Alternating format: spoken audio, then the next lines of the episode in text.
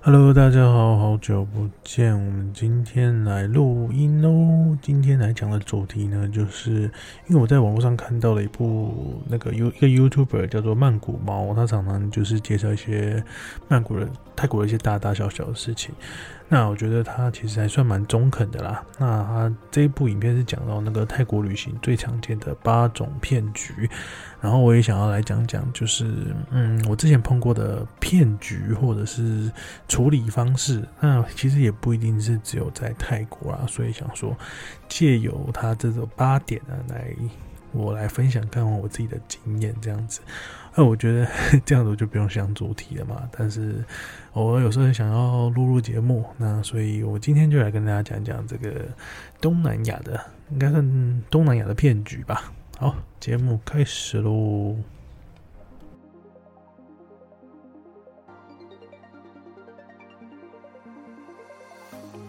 那他总共讲到了八点啊，那我刚开始就先跟大家讲哪八点呢？第一个就是那个食物账单，就是他会给你乱算钱这样子。然后第二个就是会搭讪你，然后想要看看你的钱包。第三个就是会讲说哪些店没有开，然后带你去一些其他的地方。第四个就是嘟嘟车的一个一些诈骗方法。还有再来就是那个点餐，会在门口找你点餐，但是。他根本不是这个餐厅的人，然后就把你钱收了就跑掉。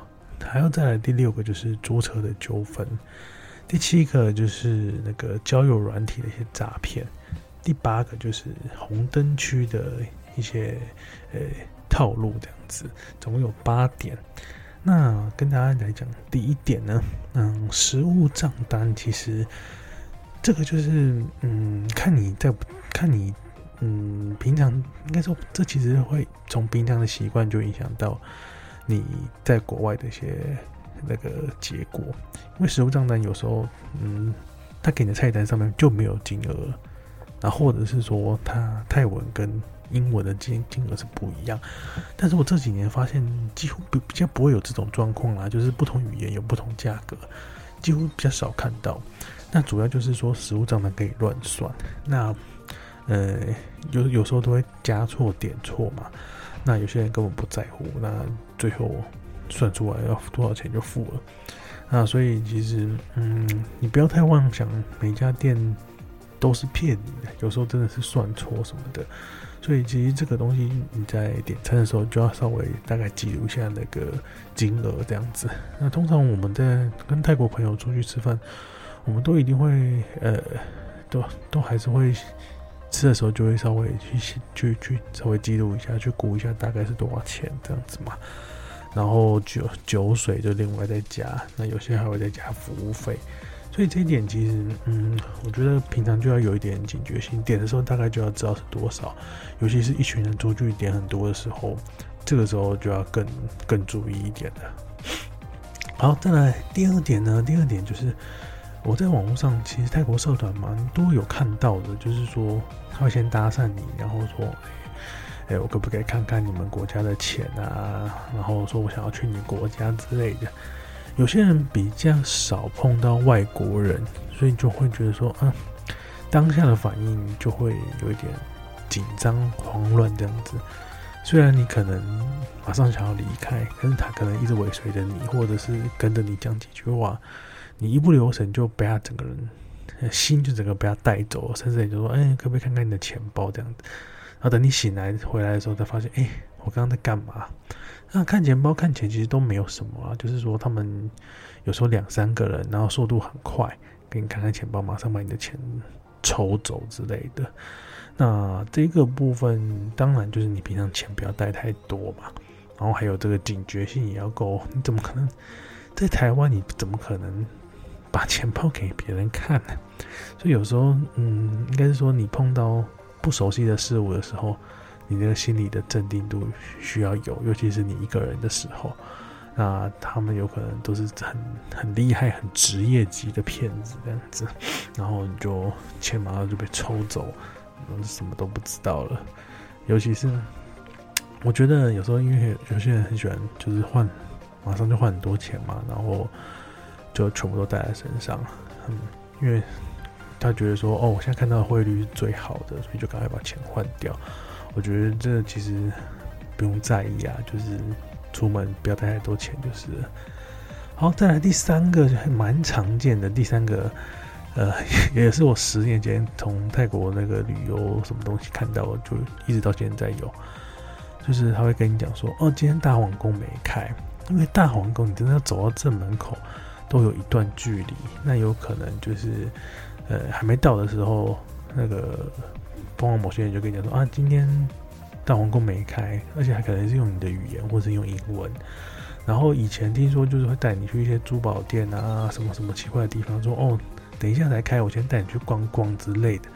然后那时候的嘟嘟价格可能就真的很便宜，那你也不宜有他，你可能觉得嘟嘟车很贵啊，你居然说我便宜，你应该是个好人。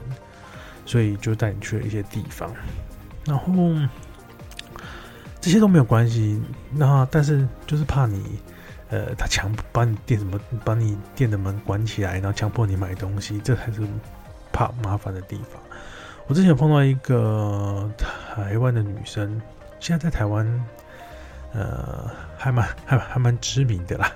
对，我就然后她之前我们刚好坐在同一个旅馆，她就跟我讲说。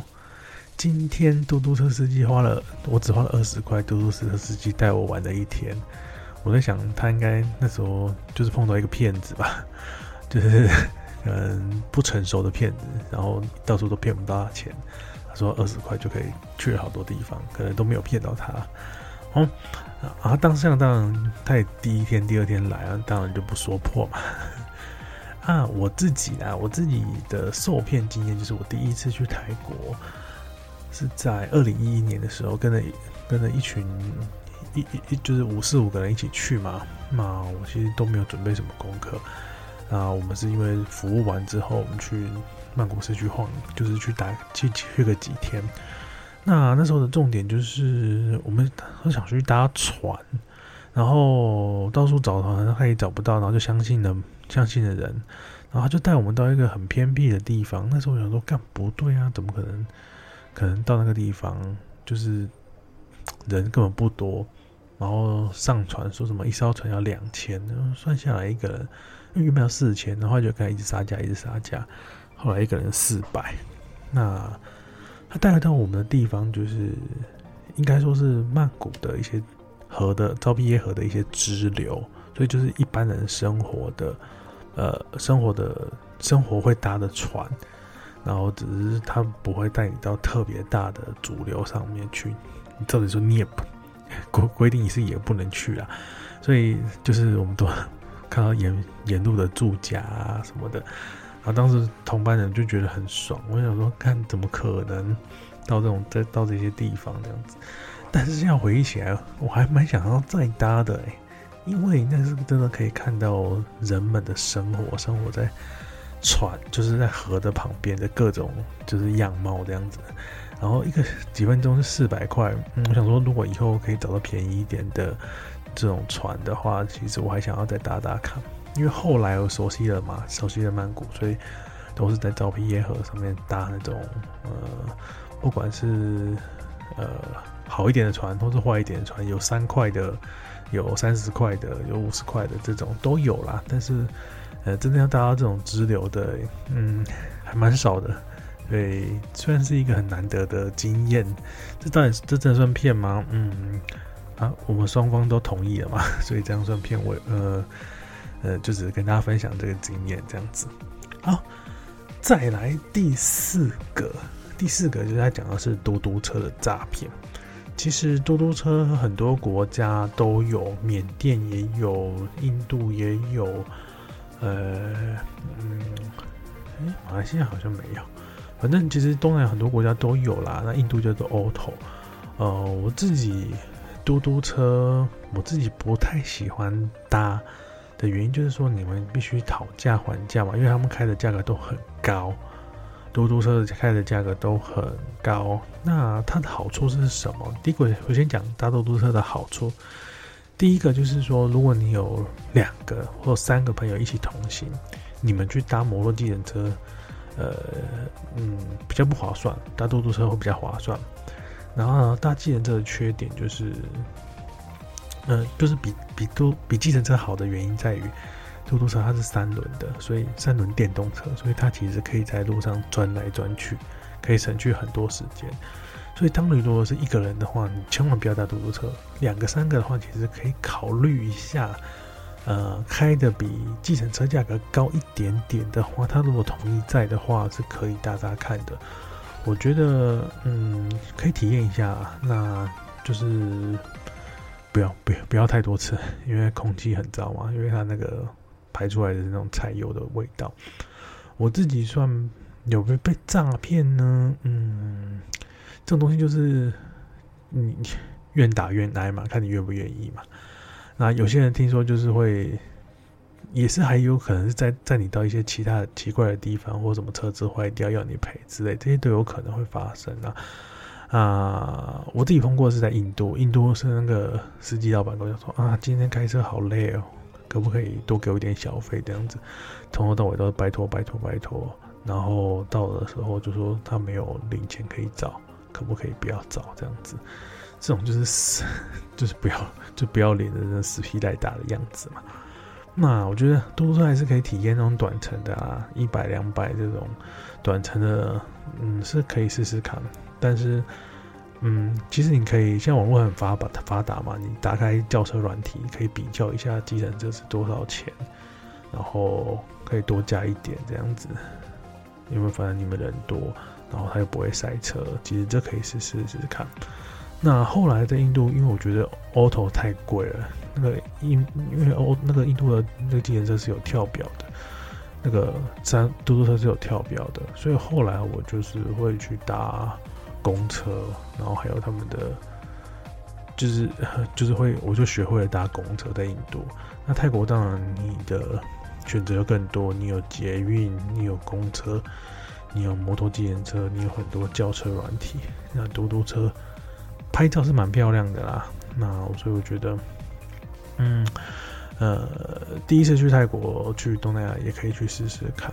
那有时候我在晚上可以看到嘟嘟车司机就直接睡在上面，看到有些人其实他要想要出来工作，那他这嘟嘟车其实是借钱，然后来来开车的。然后他到了大城市要省钱嘛，所以就直接睡在车上，也可以看到他们这种辛苦的一面。那我也有听说，就是嘟嘟车是很多也算是马车夫啦，就是可能会载你去嗯找小姐啊，还是找找找，就是可能载你去指定的地方，或是你指定地方请他们过来。听说这也是他们。赚赚取酬庸的一个方式，所以嘟嘟车，嗯，在东南亚，我觉得可能还是占有一席之地。那另外又想到嘟嘟车，以前阵子很多人买那个背后的广告，然后就是可能明星生日啊，或者是什么需求都可以买广告，因为相对来讲比较便宜嘛，所以。嘟嘟车功用真的还蛮，讲一讲功用真的还蛮多的耶。好，休息一下哦。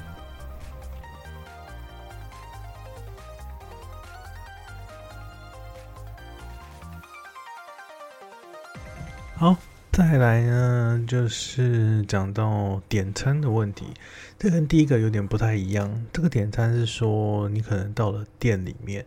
店的门口有人来跟你招呼，然后很热心的跟你讲，结果呢，点完他就跟你收钱，然后你等了很久，发现没有人送餐来，然后过去才发现，哇，这个人根本不是店里的人。我觉得啦，嗯，你如果你是跟团的人，当然不会有这种事情发生。那如果你真的 真的是这样被骗的话，真的是。呃，敏感度真的蛮低的。因第一个制服嘛，第一个再来就是餐点，再来还就是收银台，所以有很多地方是可以避免的。呃，不要一到一个地方就坐下来划手机嘛。至少你 Google 搜寻一下地址，看这家的评论是怎么样子。所以我觉得这个应该算是好避免，但是。但是真的可能可能有人因此上当哦。再来第六个也是，其实在台湾自己就蛮常发生的，就是租车纠纷嘛。啊，租车纠纷不外乎就是要坑你钱，你可能说都回来之后看东西什么坏掉了，然后你有签约签的时候什么东西都不看，然后就签名了。那台湾其实也会这样子嘛。最简单的就是你要看清楚合约、拍照、录影，还有。他讲的没错，护照，护照不要押给别人，你可以押一点钱，绝对不要押护照，绝对绝对，这点我倒是没有想到啊，就是觉得，哎、欸，给护照也不是不错嘛，没有没有，因为有时候被警察临检，被警察临检，你身上没有护照，那更麻烦，你不就是没有办法证明你是谁，你还是可能还是偷渡者哎，所以所以这一点护照绝对不离身喽。哦，第七点、第八点，我自己没什么经验，所以，嗯，第七个就是他讲交友软体，可能你会碰到仙人跳嘛。那这个东西好像台湾也蛮常，也有可能耳闻。那这个交友软体，当然，当然，你用的是什么样软体，然后你可能想要寻欢，想要认识人吧，那你可能讲难听一点，男生就是冲脑的时候，什么东西可能都不想了。然后被仙人跳，被人家打，被人家要钱什么的，这个不管在东南亚还是日本，好像都有听过哦。啊，这点自己自己小心啊。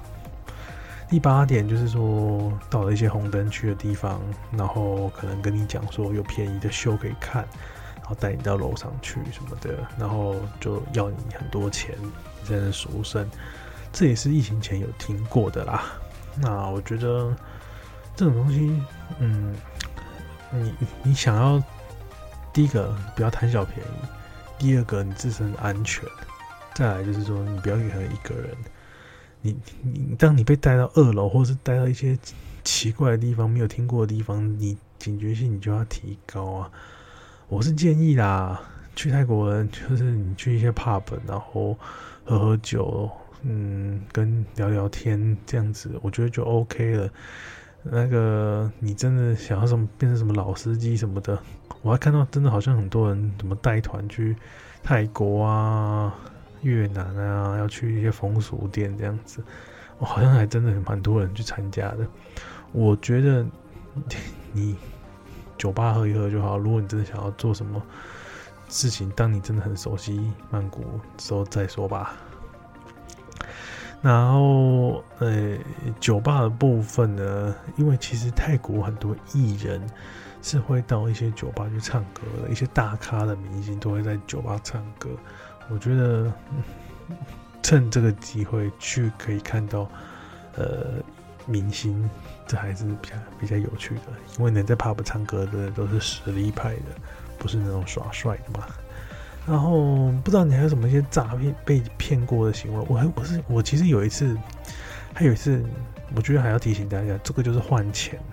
换钱的时候，第一个你找银行什么的汇率有点差，你找一些私人换汇所会比较高。但是有什么有风险？就是说你可能给人家钱的时候，他少故意少算一张，还少拿一张，然后。再来就是他给你的钱里面，可能也夹了一些奇怪的东西，所以我建议，再度建议，就是说你一次换钱不，如果你要去私人换换会所的话，不要换太多，因为中间可能会发生各个各种奇妙的事情，他们可能手速真的都很快，马上把一些钱抽掉啊什么的，所以我觉得钱这是最重要的，再就是护照。然后，嗯，租车也是一个很重要的事情。你的车子，嗯，一定要先拍好到底。然后现在还有一些定位软体，这些都要知道。不要觉得说，哦，我在太，我在哪里生活的够久，够厉害了什么？有时候往往就是在你最放下、放松心情的时候被诈骗的。那当然，我今天讲的都是东南亚为主啦，因为我自己。去欧洲的次数不多，所以就只能跟大家分享东南亚这个部分。好，那谢谢大家今天的收听。如果你们有什么想要听的关于东南亚的一些想要听的一些故事的话，请在我 IG 或者是在节目底下留言。感谢大家，下次见喽，拜拜。